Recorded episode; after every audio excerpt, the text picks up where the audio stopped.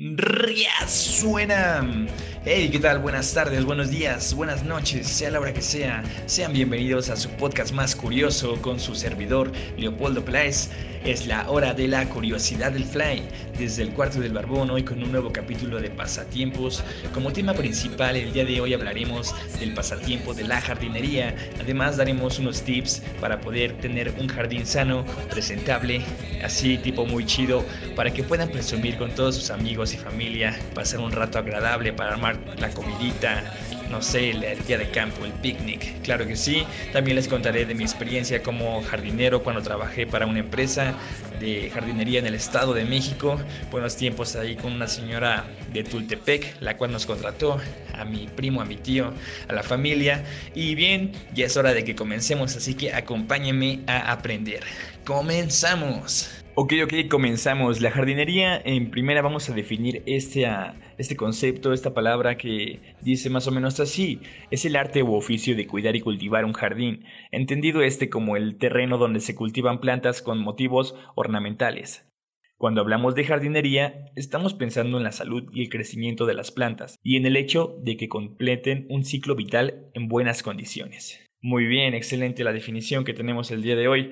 Claro que sí, la jardinería es un pasatiempo bastante hermoso, bastante bonito, emotivo, que sin duda desde niño nos ha marcado. Todos hemos visto alguna vez cómo nuestros padres, nuestros tíos, familiares han cultivado una planta, los jardines.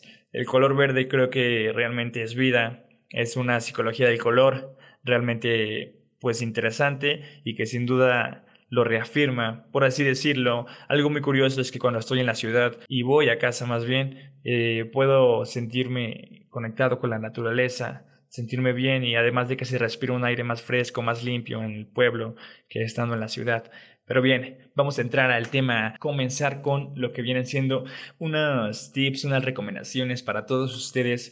Eh, puedan estar el día de hoy y el día que ustedes decidan iniciar con su cultivo, con su huerto, le sea de mayor importancia y de mayor agrado. Además de que el pasatiempo de la jardinería es una buena forma de hacer ejercicio, te ayudará a disfrutar del medio ambiente, que es bueno para el cuerpo, y todo lo que es bueno para el cuerpo es bueno para la mente. La jardinería particularmente ayuda a liberar serotonina y dopamina, que son las hormonas que nos provocan felicidad y reducen el nivel de cortisol, la hormona del estrés. La jardinería es cultivar, cuidar, proteger y amar a las plantas, no importa la especie que se decida plantar. Todas merecen cuidados y atenciones que agradecerán con un buen fruto o en su momento una respectiva flor. Sin duda no hay nada más satisfactorio que poder estar en un jardín rodeado de plantas lindas y hermosas que te alegren y llenen de colores tu vida. La escritora Sarah Reiner compartió los detalles sobre lo que es este pasatiempo y además de lo que provoca en tus emociones en el sitio Psychology Today, y es verdaderamente fascinante, pues entenderemos por qué va más allá de un simple gusto y hasta puede animarte a darle una oportunidad si todo aquello que has intentado no ha dado resultado. Ello nos dice que mientras tú tengas un espacio en tu hogar donde puedas cuidar plantas, ya sea en el interior de tu casa o afuera, Eh, la actividad revelará mucho en tu personalidad. Todo aquello que nutre al cuidar a alguien más, toma nota de los siguientes beneficios. Bien, brinda un sentido de responsabilidad. Cuidar de las plantas es una excelente manera de aprender a cuidar y respetar a los seres vivos. Si lo hacemos en primeros años de vida, nos permite maravillarnos con los procesos de la naturaleza. ¿Cómo es la maravilla de ver una planta cuando crece, cuando florece, y cómo cambia las estaciones del año con ella? Y así, es un ciclo en el que comienza y vuelve a iniciar. Un ciclo que en algún momento va a terminar, pero realmente nos va a dejar un gran mensaje. Además de que sentimos que nutrimos a otros, no importa la edad o la preferencia, todos queremos sentirnos útiles para otros y las plantas. Esto nos permite observarlos y sobre todo sentirlo. Jamás existirá un fruto que se dé si no las cuidas. Tampoco florecerán si no las tratas con amor, ni le dedicas tiempo. Por eso hay que brindarle toda nuestra atención y cuidarlas como si fuera parte de nuestra familia. Sentimos ese logro y la ayuda cuando vemos que está floreciendo y la verdad se siente una satisfacción y increíble. Yo puedo decirlo porque tengo una experiencia viva, experiencia propia en la que estoy cultivando una nochebuena, esa nochebuena que la tengo desde hace algunos años. Eh, la verdad me ha hecho bastante, bastante feliz ver cómo cambia en, en diciembre, noviembre, diciembre el, el color de sus hojas y cómo a lo largo de los años le van saliendo más ramas. Obviamente tiene sus cuidados, pero pues aquí vamos poco a poco ayudándola. El practicar jardinería nos permite escapar de situaciones desagradables, nos ayuda a relajarnos, nos aleja de pensar en todos aquellos pendientes difíciles e incómodos. Incluso, si estamos atravesando por algo muy difícil, nos ayuda a elaborar acuerdos con nosotros mismos para digerir la situación. Eh, otro consejo que les puedo dar el día de hoy es que quitar las plantas que no sirven o que están secas, trabajar eliminando plagas, limpiar, barrer, plantar algo nuevo es una metáfora de las cosas que vivimos en el día a día. Trabajar al aire libre provoca felicidad. Es una buena forma de hacer un poco de ejercicio y disfrutar del ambiente, y lo que es bueno para el cuerpo es bueno para la mente. La autora también nos comenta que el desenvolvernos entre plantas y flores nos permite vivir en el presente, en lugar de preocuparnos por el futuro o levantarnos por el pasado. Esta pequeña actividad nos permite enfocarnos en el presente, en hacer lo necesario para que lo que estemos cosechando pueda dar frutos. El jardín El jardín, las plantas, las flores son perfectas para despertar nuestros sentidos. Escucha, huele, toca y observa. Son cosas que te dice tu amigo el Fly y que debes poner en práctica. Además de que la autora nos recalca que este tipo de prácticas nos ayudará a tener una paz mental increíble, que siempre es buena para que podamos realizar todo lo que necesitamos o estamos buscando en un futuro, una meta, un sueño, un anhelo, una ilusión. No lo sé, solo siéntelo en tu corazón y tú lo sabrás, hermano. Ok, además de que la jardinería reduce nuestro enojo. Así es, la jardinería también tiene un lado oscuro. Y es donde podemos descargar las emociones negativas como el enojo. Cuando tienes que escarbar, mover la tierra, arrancar la hierba, lo que no sirve. También puedes liberarte emocionalmente.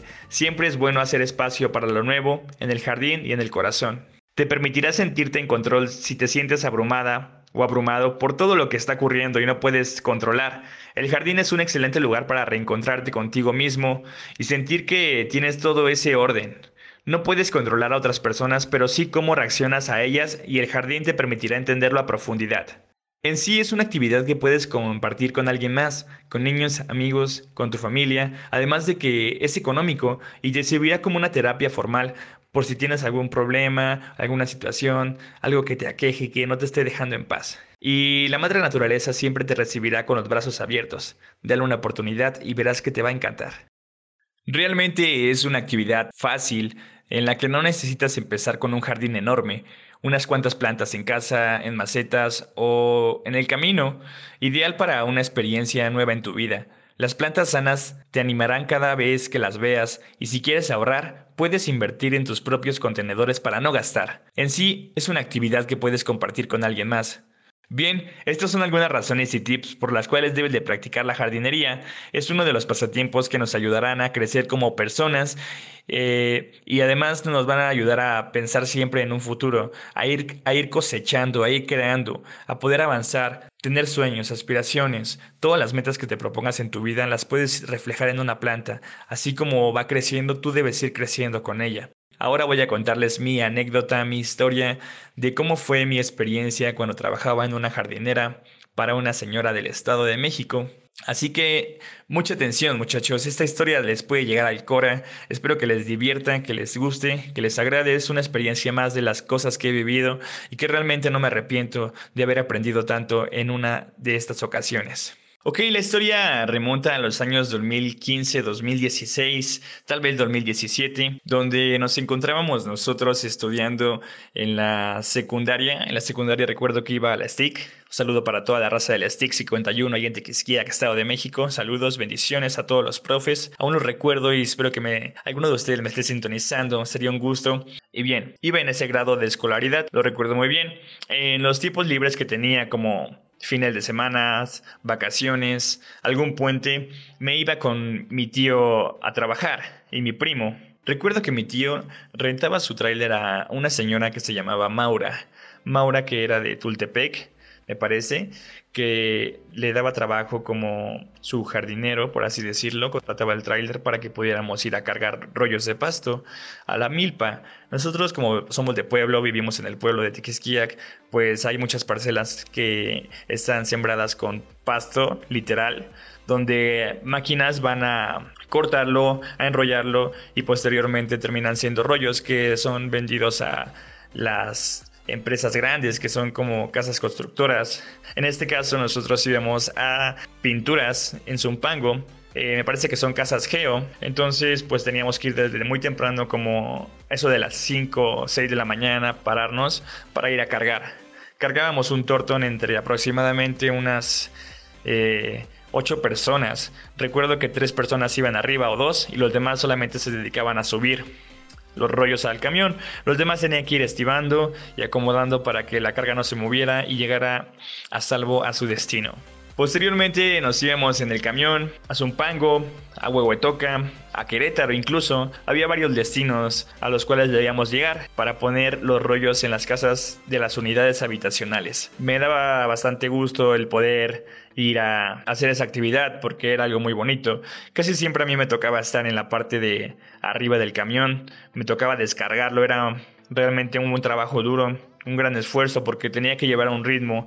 La gente quería que las cosas se hicieran rápido y entre más rápido se descargara el camión, más rápido lo tenía que ir tendiendo. Había varios puestos en los que estaba el estibador o la persona que te pasaba los rollos, el jardinero oficial tal vez, que era quien acomodaba los rollos de pasto de tal manera que embonaran bien, además de que utilizaba la pala por si había esquinas donde conectaba o chocaba con las piedras que terminan siendo como banquetas para que la gente pueda pasar e ingresar a sus casas. También existía eh, los que traían la carretilla, por así decirlo, los cargadores, que eran los que se ponían debajo del camión a llevar las carretillas llenas de los rollos de pasto. Aproximadamente se estibaban por carretilla seis, ya si eras muy muy fregón, muy chido, pues te llevaba siete u ocho rollos, pero pues igual ya era pues una exageración, la verdad. Solamente te lastimabas, eh, amolabas el equipo, ¿no? La carretilla luego se desvalijaba por tanto peso, pues obviamente sí resiste, ¿no? Pero pues igual se la sobrecargas,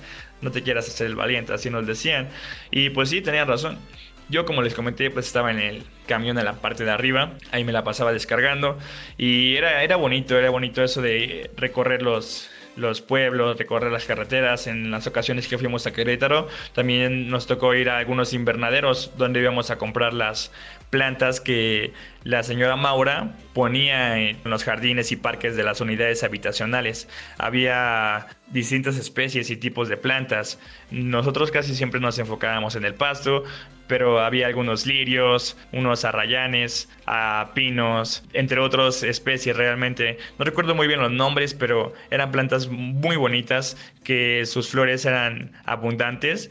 Supongo que era para adornar y darle vida a espacios Eh, donde la gente podía disponer y para que se sintiera un ambiente alegre, felicidad, explosividad, ya saben. Y bien, la experiencia más increíble que nos tocó tener al ser jardineros pues fue de empezar desde un día muy temprano, donde nos dijeron que iríamos solamente a Zumpango y terminamos en Querétaro. Fue una gran proeza, una gran odisea en la que nunca imaginé que desde un día normal, por así decirlo, pudiéramos llegar hasta eh, otro estado y tuviéramos que regresar ya a altas horas. Y pues la verdad era una misión porque las carreteras son peligrosas en algunas ocasiones, o no lo sé, el, simplemente el cansancio. Teníamos que venir de, de regreso durmiendo para recuperar fuerzas, o platicando con mi tío para que igual pues no se durmiera, porque el copiloto debe ir al tanto del camión también. Muy bien, la experiencia que más me gustó y que realmente les recomiendo era la satisfacción de ver cómo quedaba una casa completa, cómo era que se terminaba la casita. Aunque tuviera un jardín pequeño, pero se veía hermosa, elegante, estética. Tenía simetría. Esto era muy importante, que todo quedara simétrico y se viera de la mejor manera para que posteriormente el pasto creciera y las plantas siguieran dando raíz.